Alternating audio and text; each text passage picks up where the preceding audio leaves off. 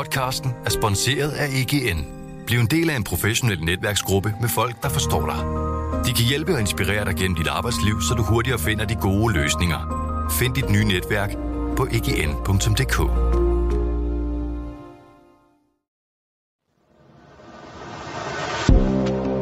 Du lytter til Dine Penge. Et program om privatøkonomi, der hjælper dig med overblikket over alt fra dit første boligkøb til aktiemarkedet. Din vært er Stefan Sinkali. Programmet udgives af Berlingske Business og sponsoreres af Nordea. Velkommen til Dine Penge. I dag skal det handle om det eneste sikre aspekt af livet ud over døden. Skat. Det er det største minus på lønsedlen og det største plus for den velfærdsstat, vi alle er en del af. De fleste af os har utvivlsomt oplevet at blive overrasket den dag på året, hvor man får at vide, om man har betalt for lidt eller for meget i skat. For mit eget vedkommende kom overraskende en gang, hvor jeg under studietiden havde lavet lidt for meget freelance arbejde og ikke havde nok styr på min egen fradrag. I dag vil jeg blandt andet gerne hjælpe dig med at få den slags overraskelse til at blive langt mindre. Til at gøre os alle sammen lidt klogere, har jeg inviteret Doris Vestergaard Erlandsen ind til en snak om fradrag og forskudsopgørelser. Hun er partner hos øh, konsulent- og revisionskoncernen Deloitte, hvor hun har opbygget en vis erfaring med øh, rådgivning inden for personskat. Hej Doris. Hej med dig. Jamen ved du hvad, lad os starte den her rådgivning så med, med din bud, hvad man som privatperson helt overordnet skal være opmærksom på, når vi taler skat.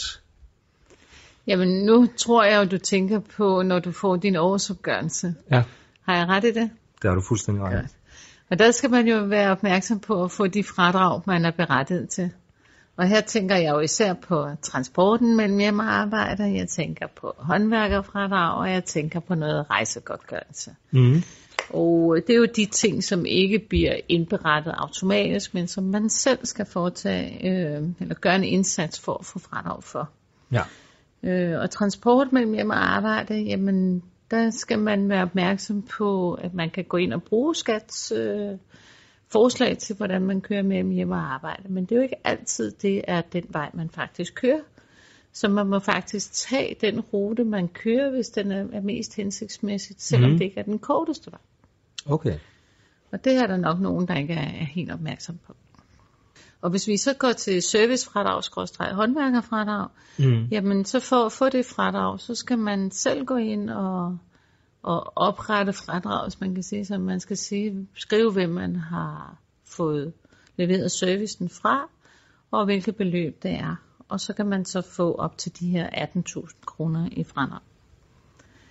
Øh, og for så vidt rejsefradrag, jamen det er jo netop, hvis man er på rejse, det vil sige, at man rejser mere end øh, et døgn og med overnatning, jamen så er der nogle standardfradrag, man kan få, også selvom man får betalt øh, udgifterne af sin arbejdsgiver, så kan man få 25 procent øh, af en sats, og lige i øjeblikket mener at den ligger lige omkring 120 kroner per Okay. Og så det er så de, de tre typiske fradrag, hvor man så selv øh, skal, skal gøre en indsats for at gøre dem gældende. Ja. Øh, og det er vel også de fradrag, som folk typisk øh, ikke er helt opmærksom på, eller ikke får, får, får registreret helt korrekt i forhold til, hvad de har mulighed for. Jamen, jeg har den opfattelse, at folk tror, at skat har alle oplysninger, mm. og derfor gør de ikke noget. Nej. Og, øh, og det, det betyder så, at man kan snyde sig selv lidt. Og det er jo aldrig en rar følelse. øh, er der andre fradrag, øh, som øh, ud over de her tre, øh, som, som folk øh, måske bør være opmærksom på, eller andre forhold i forhold til... Jamen, jeg kan kun sige som øh, skatterådgiver, at øh, man skal tjekke alle de tal, der står på ens øh, årsopgørelse. Og øh, det er jo lige fra løn til, øh, til diverse fradrag og selve skatteberegningen. Men der, hvor man måske skal gå mest ind og, og tjekke, det er jo især på aktieområdet, hvis man ejer ja. sådan nogen. Fordi skat har måske ikke alle oplysninger, hvis man har nogle gamle aktier i behold. Så kan det være, at de ikke har øh, den købesum, man har givet for dem. Mm. Og det vil så betyde, at man bliver beskattet af hele salgssummen. Og øh, igen der, så straffer man sig selv lidt ved at blive beskattet for meget. Så der skal man ind og, og oplyse øh, den sum, øh, anskaffelsesum for de, de aktier, så spændet af beskatningen bliver lidt mindre. Præcis. Okay. Og øh, jeg tror også, øh, et kort her inden øh, en, hvad det hedder, podcasten, der snakker vi om øh, øh, de stigende antal ferieboliger, folk også har i, i udlandet. Og der er også noget at være opmærksom på i forhold til, øh, til skat. Det er rigtigt, fordi skat har jo ingen kendskab til, at man har købt øh, en feriebolig i udlandet. Så derfor har man en, en oplysningsforpligtelse om at selv at oplyse det til skat. Og øh, i den forbindelse, så skal man jo typisk også betale ejendomsværdiskat. Og det har skat jo ikke en, en jordisk chance for at finde ud af, hvis ikke man har oplyst, at man har købt den her ejendom. Mm. Men det man så skal være opmærksom på, det er jo, at der kan være nogle øh, skatter i udlandet, man betaler, hvor man kan få nedsat sin danske ejendomsværdiskat.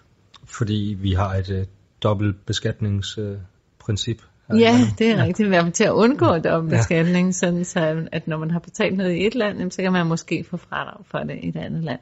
Det kommer selvfølgelig an på, hvad det er, man betaler, men hvis det er noget, der svarer til vores ejendomsværdiskat her i Danmark, jamen så kan man få fradrag for det, man har betalt i udlandet. Okay. I, øh, I den seneste tid har der også været en del snak øh, på, på Christiansborg og andre steder om, om pensionsområdet op. det såkaldte samspilsproblem. Det er en anden snak, men der er også noget i forhold til ens øh, øh, selvangivelser og skat i forhold til, til pensionsformer, øh, som man måske skal være opmærksom på, som det ser ud lige nu, og det kan selvfølgelig ændre sig, men hvad, hvad er det her, man skal være opmærksom på? Øh, ofte har skat de oplysninger, der nu skal til på mm. årsopgørelsen, men igen skal man selvfølgelig kontrollere, om man har fået de fradrag, man er berettiget til. Men når vi taler pension, så taler vi ofte om, hvad skal jeg indbetale til, og hvornår skal jeg gøre det i livet. Øh, det er så lidt svært at rådgive om her, hvis man skal sådan snakke generelt, vil jeg sige, mm. at vi jo har primært tre former for pension det vi kalder en alderspension, hvor man kan indbetale i hvert fald i år 29.600. Øh, men der skal man være opmærksom på, at der får man ikke fradrag. Men afkastet bliver så kun beskattet med 15 procent, så derfor kan det være en, en stor fordel. Og det bliver heller ikke modregnet senere, når man engang øh, skal på pension. Mm. Så har vi ratepensionen, som øh, rigtig mange udnytter, hvor man kan betale op til 53.500 i år. Og årsagen til, at man udnytter det, det er jo, der er fradrag for det, så, så det går fra i ens topskat, hvis man er så heldig, at man tjener så mange penge, som man ligger deroppe. Og den anden, det er livrente, hvor der er, er fuld fradrag, uanset øh, hvor lidt eller hvor meget man indbetaler. Mm.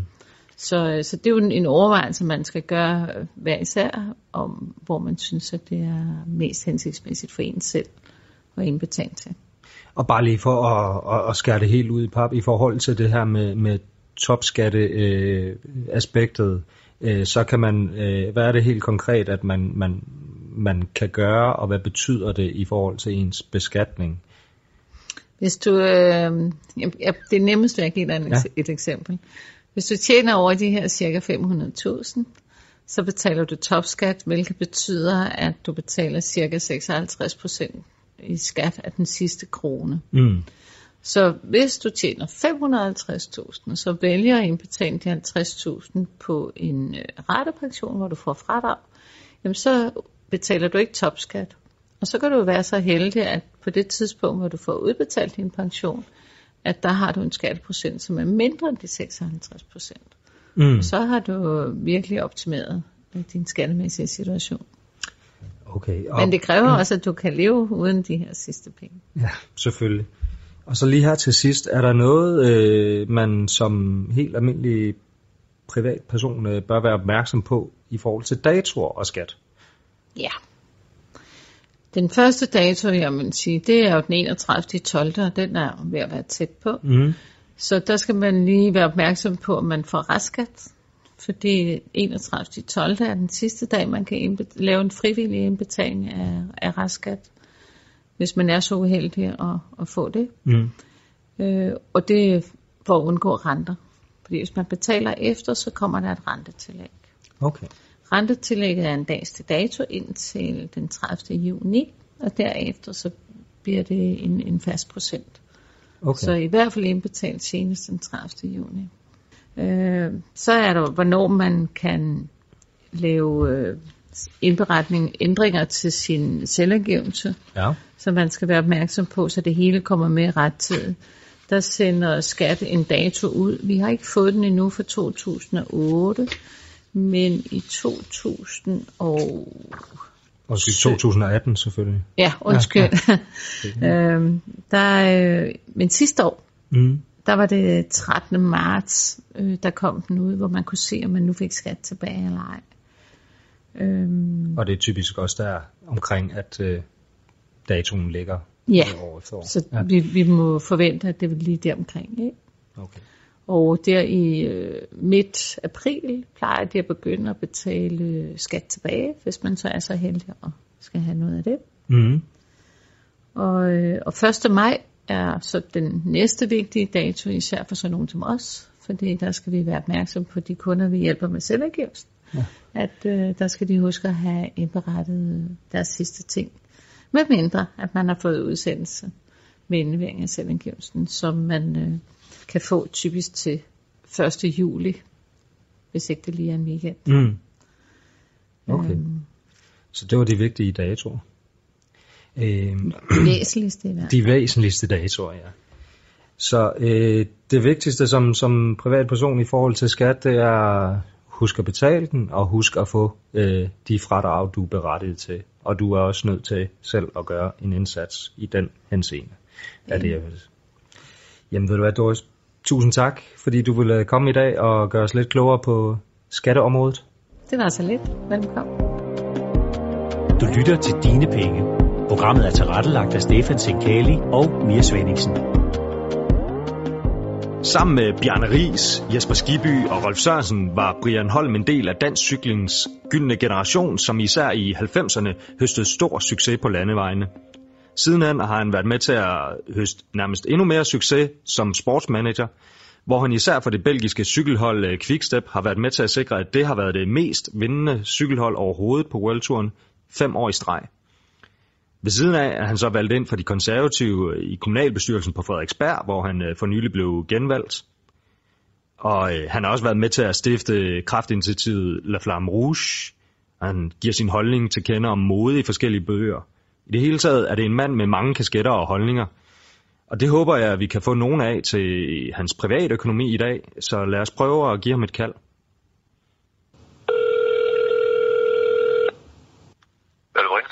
Hej Brian, det er Stefan. Hej Stefan. Hej. Uh, tak fordi du vil være med. Uh, måske vi, vi skulle starte med, du har haft lidt en, uh, en omskiftelig tilværelse også som ung, uh, i hvert fald måske lidt anderledes end, end de fleste uh, unge uh, danskere har uh, som, som cykelrytter. Uh, kan, du, kan du sætte nogle ord på, i, i hvilken periode af dit liv du, du lærte mest om din uh, private økonomi? Eller om økonomi i det hele taget? Ja, altså det tror jeg virkelig nok om, måske inden jeg blev, blev cykelrytter. Ja. Øh, jeg er jo trods alt uddannet murer, og der startede man for 9 kroner 20 øre i timen det første halve år. Og det, det var jo ikke alverden. Og der vil sige, der, der, der lærte jeg at, at spare op. Der var måske drøm og, og, og, at spare op til en bil på det tidspunkt. Så jeg lærte hurtigt at spare, og så blev jeg så professionel. Og det jeg skrev kontrakt med Bjarne Ries for med, Jesper Skiby, Jan Østergaard og jeg. Og ja. de første tre år, der tjente vi 70.000 øh, kroner om året. Okay. Og det var, det var ikke noget, vi blev rige af, men ja. øh, ikke desto mindre, så, så, så sparede jeg op lidt, lidt hver år af pengene.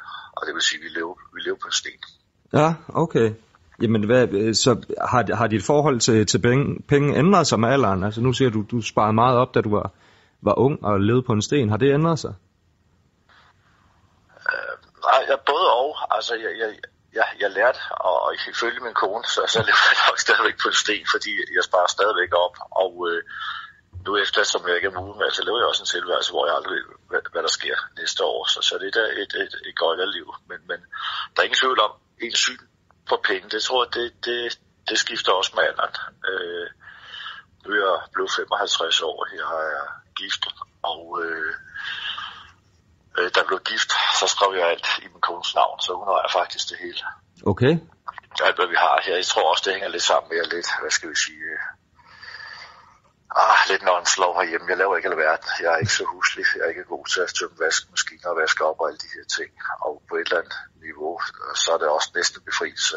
Og kunne sige, at min kone har det hele, hvis hun bliver træt af mig, så kan det smut, så har jeg ikke noget. Og øh, der er blevet så gammel, jeg har ikke lyst til at starte på, på en ny familie eller noget, så skal jeg nok få to altså i byen og gå og hygge med det. Og så, så ændrer sig også ens forhold til penge med, med alderen, tror jeg. Men og, hvordan kan det være, altså, så det vil sige, at du har, du har overladt de, øh, de øko, det økonomiske ansvar også til din kone? Ja, altså da, da jeg blev gift for i, jeg tror det var 2011 eller 12, der ligesom hævde jeg hælen ud øh, af døren, mm. hvor man altid havde en eller anden øh, vej jeg kunne slippe ud af et forhold eller ægteskab. Men det var ligesom mit, hvor jeg kunne sige til min kone, der kom vi jeg var 100% til ægteskabet, og sige, ved du hvad, da jeg mødte hende, der sagde, du vil blive aldrig gift, det skal der ikke gå og drømme om. Mm. Men så efter 10 år, da hun var den første, de fleste kærester, jeg har haft tidligere forhold, der løb sådan cirka 10 år. Øh, og det er altså med min, min kæreste og kone, de forlod mig. Nok fordi jeg var umulig at bo sammen med. Men her, der, det, det, det fungerede faktisk, og så tænkte jeg, at for første gang i mit liv, der har sådan ro i sjældent forhold. Og øh, så mens min kone sidder på pengekassen nu. Okay. Jamen er det, øh, altså, det, det er jo så en erfaring, du har lært dig. Er der, er der nogen råd, du, du har fået med hjemmefra, eller, eller har fået øh, på din vej øh, som, som, som cykelrytter øh, vedrørende økonomi, som du gerne vil øh, give videre? Altså hjemmefra, nu, mm. øh, jeg tror min mor, hun var, da hun var 18 år, der var 18-19 år, hvor hun fraskilt med, med to børn. Mm. Og min far, han var så, han er murer, jeg har et godt forhold til dem, men min far, han var ikke nogen, hvad skal vi sige, gammel, klog kineser, der gik og smed op som visdomsord og sagde, nu skal man sådan og sådan med sine penge. Jeg tror, det jeg lærte hjemmefra, det var, hvis jeg ikke sparede sammen og arbejdede, så fik jeg ikke noget. Jeg skulle klare mig selv. Ja. Så jeg, jeg starter med at, og allerede i slutningen af 60'erne, der har været på Torby Torv som, som pølsemand. Og øh, der var målet at spare sammen til en knallert. Og øh, senere hen, så blev jeg så gardner, så gik man der og knægt og, og samlede gamle aviser og så når man havde 12, så fik man 200 kroner. Ja. Og, øh, så jeg sådan set altid arbejdet og, og øh, sparet sammen til noget. Og øh, haft et mål. Jeg tror, man skal altid tænke 5-10 år frem. Altså have et mål, man sigter efter. Mm. Og, øh, og øh, jeg kan huske, da jeg holdt op med cykel, Peter Færk, det er min venner, han sagde til mig, at øh, nu stopper du med det. Selvfølgelig i, i slutningen af min karriere øh, tjente jeg selvfølgelig flere penge, end jeg gjorde i starten, de 70.000 om året. Mm. Men der sagde nu lever vi efter den her regel, når man stopper det 10, 20, 30, og det vil sige, at man sparer til 10 procent op af, hvad man tjener. Ja. Øh, 20 minutter om dagen, der læser man noget, man ikke ved noget om. Altså ikke bruger så meget tid på sociale medier og Facebook. Man læser aviser og følger med i politik, øh, kunst, kultur ja. og så videre. Og så 30 minutters motion om dagen i snit på en uge. Så man lever efter den her 10, 20, 30 regel, så kan det altså ikke gå helt galt, uanset hvad der sker. Okay. Jamen, og øh, derudover, og, og, ja. derudover, så, så skal man selvfølgelig også være, være flittig. Og jeg kan huske Godefrot, min gamle chef, han sagde til mig i forbindelse med noget cykelløb, og øh, han sagde så også til mig, Valter, øh, hvis du nogensinde vil blive til noget her i livet, så skal du formå at holde dit privatliv og arbejde adskilt. Okay. Det vil sige med sådan noget med at tro, at man skal være hjemme til fyreaften, og ikke kan arbejde weekenden, og, og skal være hjemme til, lad os sige, konfirmationer og sådan noget, eller når barnet bliver født eller sådan noget. Hvis du vil opnå noget, så er du nødt til at være hård. Men jeg tror stadigvæk, man kan godt være en god ægte mand, eller kone, eller far, men, men hvis man vil opnå noget, så er man nødt til, så skal man ikke sidde selv timer, hvor lang tid man på arbejde, så skal man være, være klar til at give en, en, en tørn efter. Mm.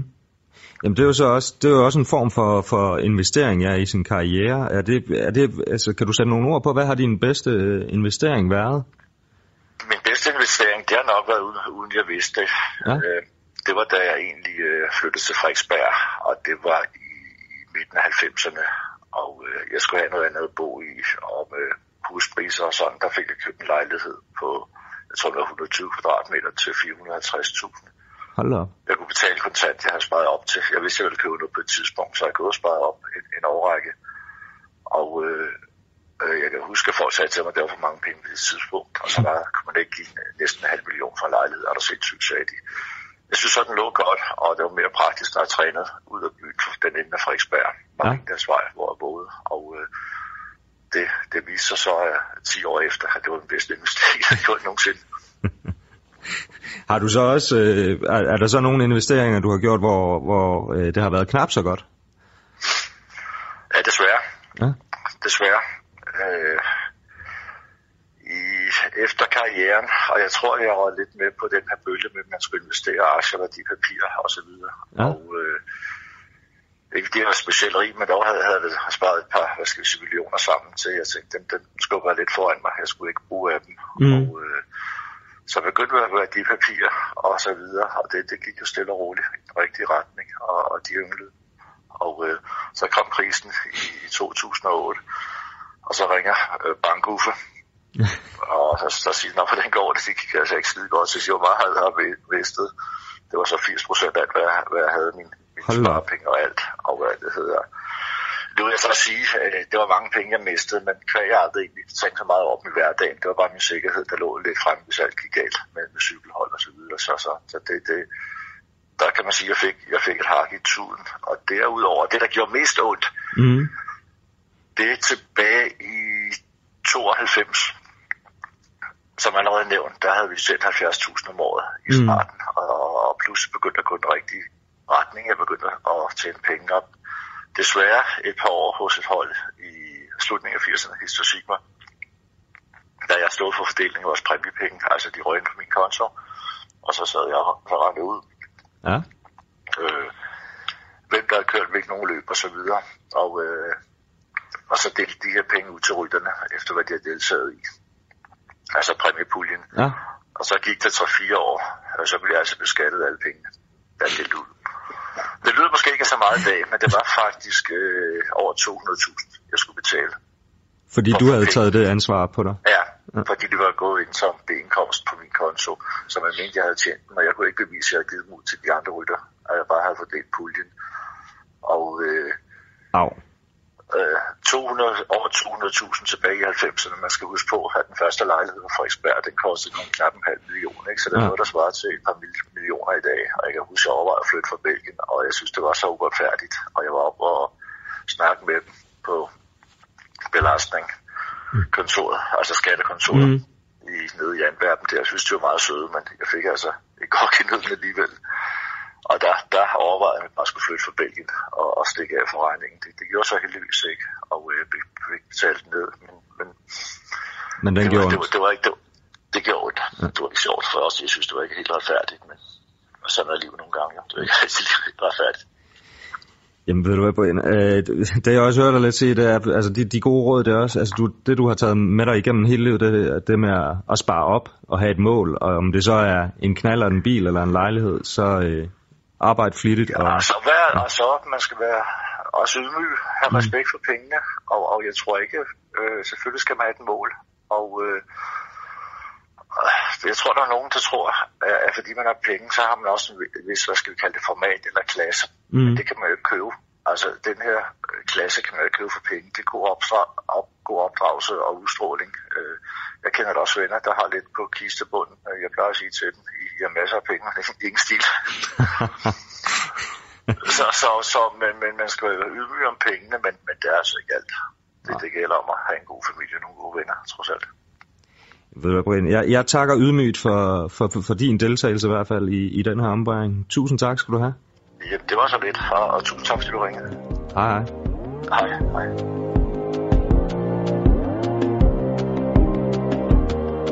Nu får du eksklusiv adgang til Nordeas eksperter, som giver dig konkrete råd til at gøre rådkuverterne mere overskuelige. Podcast fra Berlingske Business er sponsoreret af Nordea. Det her afsnit i dag, det handler om skat. Og derfor der skal jeg tale med Marianne Honoré Johansen, som er investerings- og pensionsspecialist i Nordea. Velkommen til. Tak skal du have. Lad os kaste os ud i det med det samme. Øh, Marianne, mange, tror jeg, sidder øh, med den holdning, at skat har alle oplysninger, og de går derfor ikke ind og ændrer i deres års- eller forskudsopgørelse. Men er der nogle ting, man virkelig skal være opmærksom på, og som man skal gå ind og aktivt ændre i? Der er nogle enkelte ting, og du har selvfølgelig ret i, at mange går ud fra, at øh, det kører helt automatisk, og det gør det også i mange henseender. Når folk indbetaler til øh, pension, for eksempel i, i Nordea eller via deres arbejdsgiver, så bliver det jo automatisk registreret hos skat. Der er øh, nogle enkelte ting, der ikke bliver registreret, og det er øh, eksempelvis, hvis man har indskudt et meget stort beløb, lad os sige 500.000 på en livsvarig livrente, og skal fradrage det over 10 år ifølge reglerne, øh, så skal man selv ind og påføre øh, de her 50.000 kroner hver år de næste 10 år, øh, for at det kommer med på øh, årsopgørelsen. Og det er noget, som folk typisk glemmer. Og det er så en ting, som man glemmer. Er der andre fejl, man, man tit begår, eller noget, man overser? Øh, mange glemmer også at forskud, øh, forskudsregistrere øh, opstart af nye pensionsordninger, og derfor så får de så ikke fradrag med det samme, øh, men i stedet får de penge tilbage i skat. Øh, og det samme gælder, hvis der oprettes en øh, pensionsindbetaling via arbejdsgiver, og man glemmer at øh, forskudsregistrere en øh, lavere personlig indkomst. Øh, så sker der i hvert fald nogle forskydninger der. Men er det ikke lige meget, hvis man alligevel bare får pengene tilbage i skat på et andet tidspunkt? Jo, det kan man sige, øh, men øh, hvis man har dem stående hos skat, så øh, har man dem jo ikke selv og kan placere dem til en, en, en anden forrentning, end man får hos skat. Så det er ikke nogen fordel øh, ikke at, at få det forskudsregistreret. Hvad så med, hvis, altså, hvad er det for noget, banken så kan hjælpe med i forhold til at registrere de her ting og fradrag? Er det noget, banken overhovedet kan hjælpe med? Øh, det kan vi i nogen til øh, øh, i nogle henseender, fordi der er også et klassisk eksempel med, at man har indbetalt for meget på sin ratepension i forhold til det loft, der er, at man kan, at man kan indtale, indbetale. Øh, det overser man øh, nogle gange, og så kommer det så først på årsopgørelsen, at man har indbetalt for meget. Det bliver så lagt oven i ens øh, øh, indtægt, og man kommer til at betale skat af det, fordi man har fået et fradrag, som man egentlig ikke er berettiget til. Øh, og der kan, kan banken hjælpe kunden med at få de her penge tilbage øh, og over på en anden øh, hvad det hedder, fradragsberettiget øh, pensionsordning. Så, så her kan vi i hvert fald være, være behjælpelige. Så hvis man sidder og synes, det hele er super uoverskueligt, og ikke rigtig ved, hvor man starter henne, er det så en god idé at ringe til sin bankrådgiver? Det er det altid. Det er det altid. Øh, vi kan i hvert fald hjælpe med at, at få et overblik over, hvor tingene eventuelt kan, kan være gået galt, og vi kan også oplyse omkring, hvad øh, banken har indberettet af indbetalinger osv. Indtil videre har vi talt omkring det her med, med fradrag og sørge for at øh, registrere de rigtige ting, så man får øh, fradragene og, og penge tilbage. Men hvad er det, man skal sørge for at være opmærksom på, så man faktisk ikke ender med at skulle betale penge tilbage? Jamen hvis vi nu øh, eksempelvis har det her med, at man har forskudsregistreret, at man øh, indbetaler til en pension, og så kommer i tanke om, at det har man ikke lyst til længere, så skal man jo også huske at få det stoppet på sin forskudsregistrering. Øh, for ellers så får man jo et fradrag, som man ikke er berettiget til, og det hvad det ender jo så med, at man skal tilbage betale i øh, skat, når årsopgørelsen den så kommer. Fordi så har man jo øh, fået det større fradrag, man egentlig har været berettiget til. Så når man går aktivt ind og ændrer i ting og registrerer ting, så skal man også huske at rette i det, hvis det ændrer sig. Ja, det er sådan hovedreglen, at lige så snart der sker nogle ændringer øh, med indbetalinger til pension, så skal man huske at gå ind og få det rettet i skat, både den ene og den anden vej.